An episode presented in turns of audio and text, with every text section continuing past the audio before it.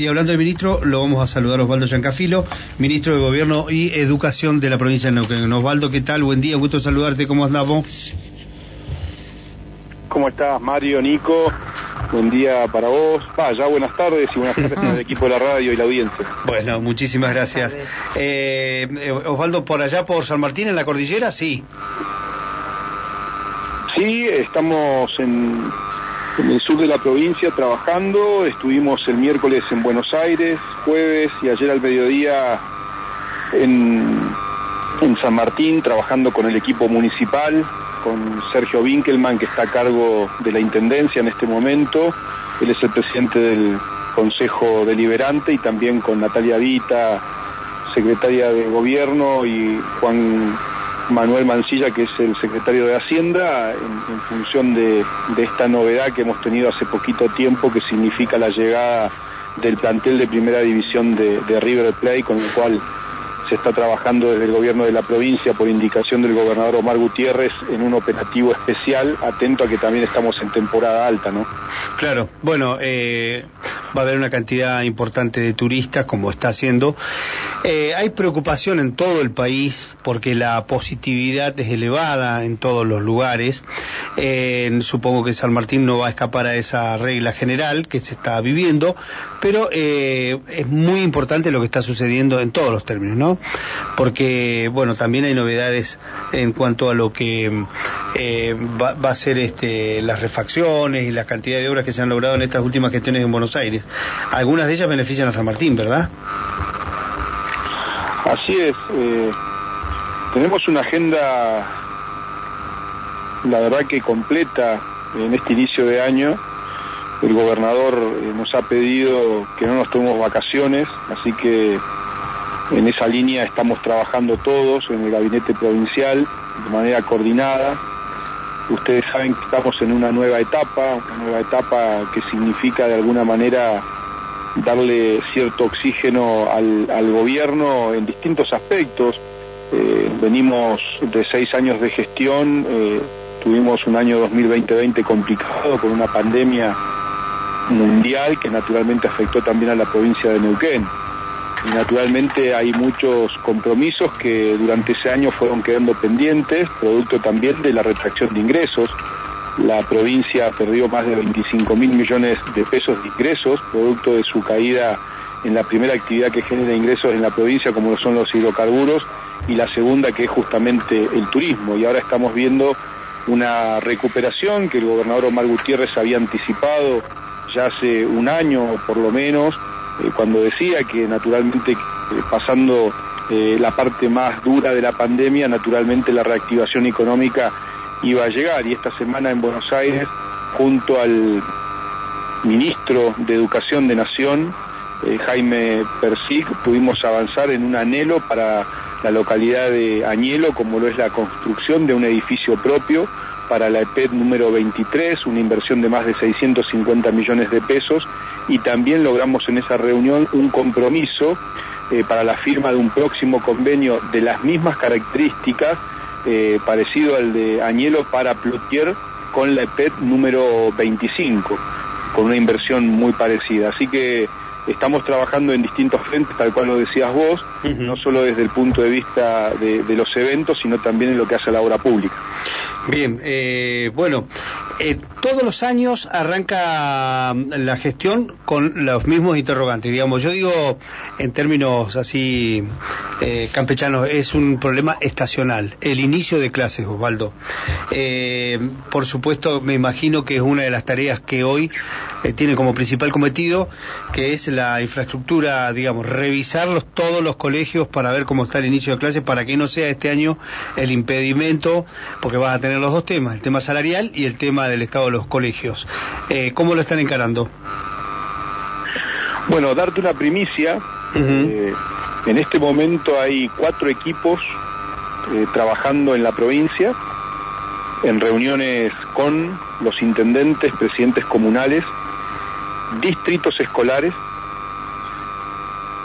también el área que hemos creado dentro del Ministerio en el nivel central de Gobierno y Educación, mantenimiento escolar, en cada uno de estos puntos de la provincia teniendo en cuenta los, los 14 distritos escolares que tenemos, allí se está llevando adelante no solo un relevamiento, sino se está consolidando, por un lado, lo que denominamos la luz verde del semáforo. Esto es aquellos establecimientos o edificios escolares que con un mantenimiento preventivo, desmalezamiento, limpieza de tanques, entre otros servicios, podemos llegar al 2 de marzo con normalidad y un inicio de clases presenciales sin problemas. Una luz amarilla en el semáforo, que es donde se necesita una obra de infraestructura menor. Esa obra de infraestructura naturalmente se tiene que desarrollar durante el mes de enero y el mes de febrero. Y luego una luz verde, una luz roja en el semáforo, que significan aquellos establecimientos en los cuales podemos tener una situación estructural mucho más complicada que genere quizás que tengamos que extender un plazo de obra mucho mayor después del 2 de marzo. Pero esa previsibilidad lo que nos va a dar la oportunidad es de darle justamente a la familia neuquina que pueda tener los estudiantes, hijos, hijas en esos establecimientos para que puedan organizarse entendiendo que allí vamos a llevar adelante clases virtuales. Pero tal cual lo decís vos, aquí estamos trabajando con anticipación, estamos en los primeros días de enero y ya se está trabajando en todo lo que hace el mantenimiento escolar justamente en el terreno y por otro lado el 8 de febrero comenzaríamos con la discusión salarial que vamos a tener con el sindicato ATEN, para lo cual ya ha sido convocado para esa fecha. Osvaldo, ¿qué tal? Buen día, Lucas, te saluda. ¿Cómo estás? Eh, ¿cuántos, son, ¿Cuántos son los colegios que por lo menos en, este primer, en esta primera visión que han tenido van a tener que trabajar después de, esa fecha de marzo? Bueno, eh, para, para calificártelo en, números globales, eh, nosotros tenemos casi 700 edificios escolares donde funcionan algo así como 915 establecimientos educativos, porque hay distintos niveles donde se comparte eh, el edificio escolar, ¿no? Eh, contraturnos fundamentalmente las escuelas de adultos, ¿no? Eh, allí hay un, esquema donde si tuviésemos que hablar del mantenimiento preventivo, el mantenimiento preventivo lo, lo tenemos que realizar aproximadamente en 500 establecimientos eh, educativos, eh, perdón, 500 edificios educativos. Por otro lado, si vamos a la luz amarilla, eh, hablemos de obras de infraestructura menor, que las podemos desarrollar en estos dos meses, estamos hablando por lo menos de unos 150 edificios. Y luego, 50 aproximadamente edificios escolares tienen una situación de infraestructura mayor, y, dentro de esos establecimientos hay, unos 20 aproximadamente que corresponden al periodo eh, septiembre-mayo. Eh, quiero decir que por problemas de gas, fundamentalmente, donde se han retirado los medidores de manera preventiva porque hay que llevar adelante allí una eh, red nueva de gas, en este momento esos establecimientos no están teniendo clases, digo el periodo septiembre-mayo. ¿no? cuando vamos al, periodo ya a partir del 2 de, de marzo, entendemos que hay unos 30 establecimientos aproximadamente que vamos a tener dificultades, eh, yo creo, para llegar al 2 de, marzo. Pero insisto, aquí lo que se busca es darle previsibilidad a las familias neuquinas donde esos 30 edificios escolares es donde concurren sus hijos a las escuelas para que puedan de alguna manera tomar debida nota. Muchas veces uno llega al 2 de marzo con la expectativa de que sus hijos comiencen las clases y nosotros queremos avisar por lo menos con 20 días de anticipación eh, aquellos eh, establecimientos escolares donde no vamos a dar inicio a partir del 2 de, marzo para que la familia neuquina pueda organizarse en su agenda diaria y familiar que tienen. ¿La paritaria va a ser tanto económica como de, contenidos? Bueno, eh, en realidad la, paritaria naturalmente tiene que ver con una cuestión salarial, donde la discusión fundamentalmente de, los docentes, ¿no? que son una pata fundamental en esta mesa donde el eje central es el estudiante, eh, requiere naturalmente de, analizar el contexto económico en el que estamos, el contexto inflacionario en el que estamos, para poder definir esa pauta salarial. también estamos manteniendo, por supuesto, conversaciones con el gremio ATE y con el gremio UPCN. Pero yendo a la otra parte que consultás, eh, lo pedagógico, nosotros estamos en permanente revisión desde el Consejo Provincial de Educación a través de su presidenta Ruth Flush y de ahí a la idea que ha tenido el gobernador Omar Gutiérrez de que el nivel central, o sea, el Ministerio de Gobierno y Educación se lleve la marca en cuanto a la infraestructura, mantenimiento escolar, logística y todo lo que hace a los servicios que giran alrededor del sistema educativo, y la dedicación exclusiva de la presidenta del Consejo Provincial de Educación en materia de contenidos, en materia pedagógica y por otro lado también en lo que hace a lo curricular. El proceso enseñanza-aprendizaje es fundamental y la calidad educativa es fundamental. Y esto se debate en el seno del Consejo Provincial de Educación, que tiene rango constitucional y naturalmente, tal cual lo decís vos, estas dos eh, partes tienen que ir de la mano. Por un lado, lo salarial y por otro lado, por supuesto, contenidos y calidad educativa.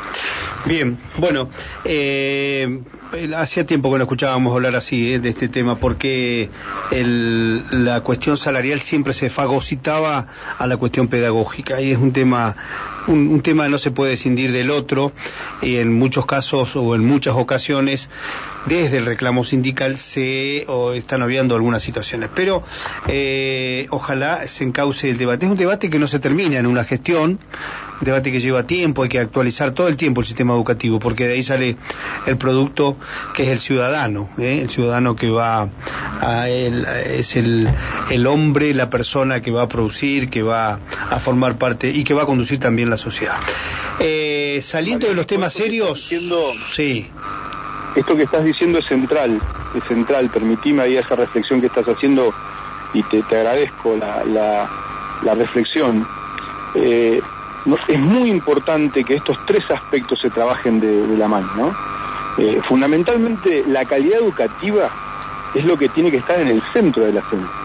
Y para que esa calidad educativa se pueda dar en términos de contenidos, en términos curriculares, en términos de proceso enseñanza-aprendizaje, eh, no se puede escindir, tal cual lo decís vos, de cuestión salarial y de la cuestión de infraestructura escolar. Por eso, desde el nivel central del Ministerio de Gobierno y Educación en esta etapa que ha planteado el gobernador Omar Gutiérrez, estamos convencidos que hay que reconocer los problemas para poder enfrentarlos. Y allí, en ese reconocimiento, tiene que estar también el ponerse a trabajar claramente de cara a la sociedad e ir comunicando cómo se va desarrollando justamente todo lo que hace al tema educativo en la provincia de Neuquén. Hoy 249.000 estudiantes tiene el sistema educativo neuquino. Tenemos una población calculada en aproximadamente 800.000 habitantes en la provincia. O sea, estamos hablando eh, de un número más que importante, de un tercio eh, de nuestra población escolarizada. Es fundamental que tengamos en cuenta que esto atraviesa absolutamente a todas las familias neuquinas. Por eso es tan importante esto que se decía antes, ¿no? La educación tiene que ser un tema de todos. Bien. Osvaldo, eh, un tema de coyuntura que es importante, le interesa a mucha gente, es eh, la llegada de River a San Martín. Y ustedes están organizando un operativo eh, extraordinario, ese, o excepcional, no sé si extraordinario, para, bueno, porque, bueno, va a haber mucha gente con curiosidad. En la anterior oportunidad que River hizo pretemporada en San Martín, mucha, mucha gente fue a hacer la caravana y ahora yo creo que no va a escapar a lo mismo. Muchísima gente va a querer estar cerca de sus ídolos y una foto, un autógrafo. Eh, ¿Cómo van a trabajar y cómo están coordinando? Bueno, tal cual te decía al principio, el gobernador Omar Gutiérrez eh, le ha pedido al gabinete provincial eh, fundamental atención a este hecho porque se da en temporada alta en San Martín de los Andes. yo he estado recorriendo ayer por la tarde y hoy San Martín y está con un nivel de ocupación muy, muy alto. Uno ve el ingreso, para que vos tengas una idea, ayer cuando estábamos ingresando a la localidad, desde el aeropuerto eh, a la en bajada de Pío está el ingreso San Martín de la terminable de vehículos. Es de, la, eh, de la gran ocupación que tiene hoy San Martín. Por eso la atención está puesta también en lo que va a ocurrir a partir del lunes próximo, porque naturalmente, eh, más allá de que la peña de River Plate en, Eh, San Martín ha desalentado este, un recibimiento masivo eh, en atención a esta situación sanitaria que estamos viviendo actualmente en la provincia, en el país, en el mundo, para que de alguna manera eh, no tengamos tanta afluencia de gente. Eso naturalmente no va a impedir que esto ocurra, así es que ayer mantuvimos una reunión con el presidente del Consejo Deliberante que está a cargo del municipio, Sergio Winkelmann, Previo habíamos tenido un Zoom de trabajo con el jefe de gabinete Sebastián González, con la ministra Vanina Merlo, con la ministra Andrea Pebe, con la ministra Alejandra Pie Casas y el ministro de Turismo Sandro Badilla. Allí pudimos acordar una metodología y ayer por la tarde estuvimos trabajando en lo que es el operativo de seguridad en sí. Eh, más de 80 efectivos policiales van a estar afectados al, operativo. Eh, también allí dispositivos del sistema y del plan detectar cuanto al tema salud. Por otro lado también eh, vamos a contratar 2.500 eh, vallas metálicas para poder hacer perfectamente la división y lo que es el, em, el recorrido por donde va a estar permanentemente el plantel moviéndose, ya sea desde el aeropuerto, en el, lo que es el golf, que es donde se van a alojar, o la cancha de polo, que es donde van a entrenar. De esa manera en ese operativo logístico que se está llevando adelante en este momento en la localidad de cara a que el domingo ya esté finalizado. También se está manteniendo contacto permanente con la seguridad del plantel para que de esa manera podamos llevar adelante lo más ordenado posible un operativo a partir del día lunes y por 10 días, que es el tiempo que va a estar el plantel en San Martín de los Andes. Bien, eh, Osvaldo, muchísimas gracias por estos minutos, ha sido muy amable. Un abrazo grande. Gracias a ustedes, buen día a, todo el equipo de la radio y saludarlos también y desearles un feliz 2022 que no había tenido la oportunidad de hacerlo y buenas tardes a la audiencia. Gracias, igualmente, feliz año. Muy bien, ahí estaba el ministro Osvaldo Giancafilo, eh, ministro de Gobierno y Educación Neuquino. Son las 12 y 26. Sabía que habíamos comprometido que la nota iba a ser corta. lo cumplimos. Lo cumplimos. Las medias. Ah, bueno.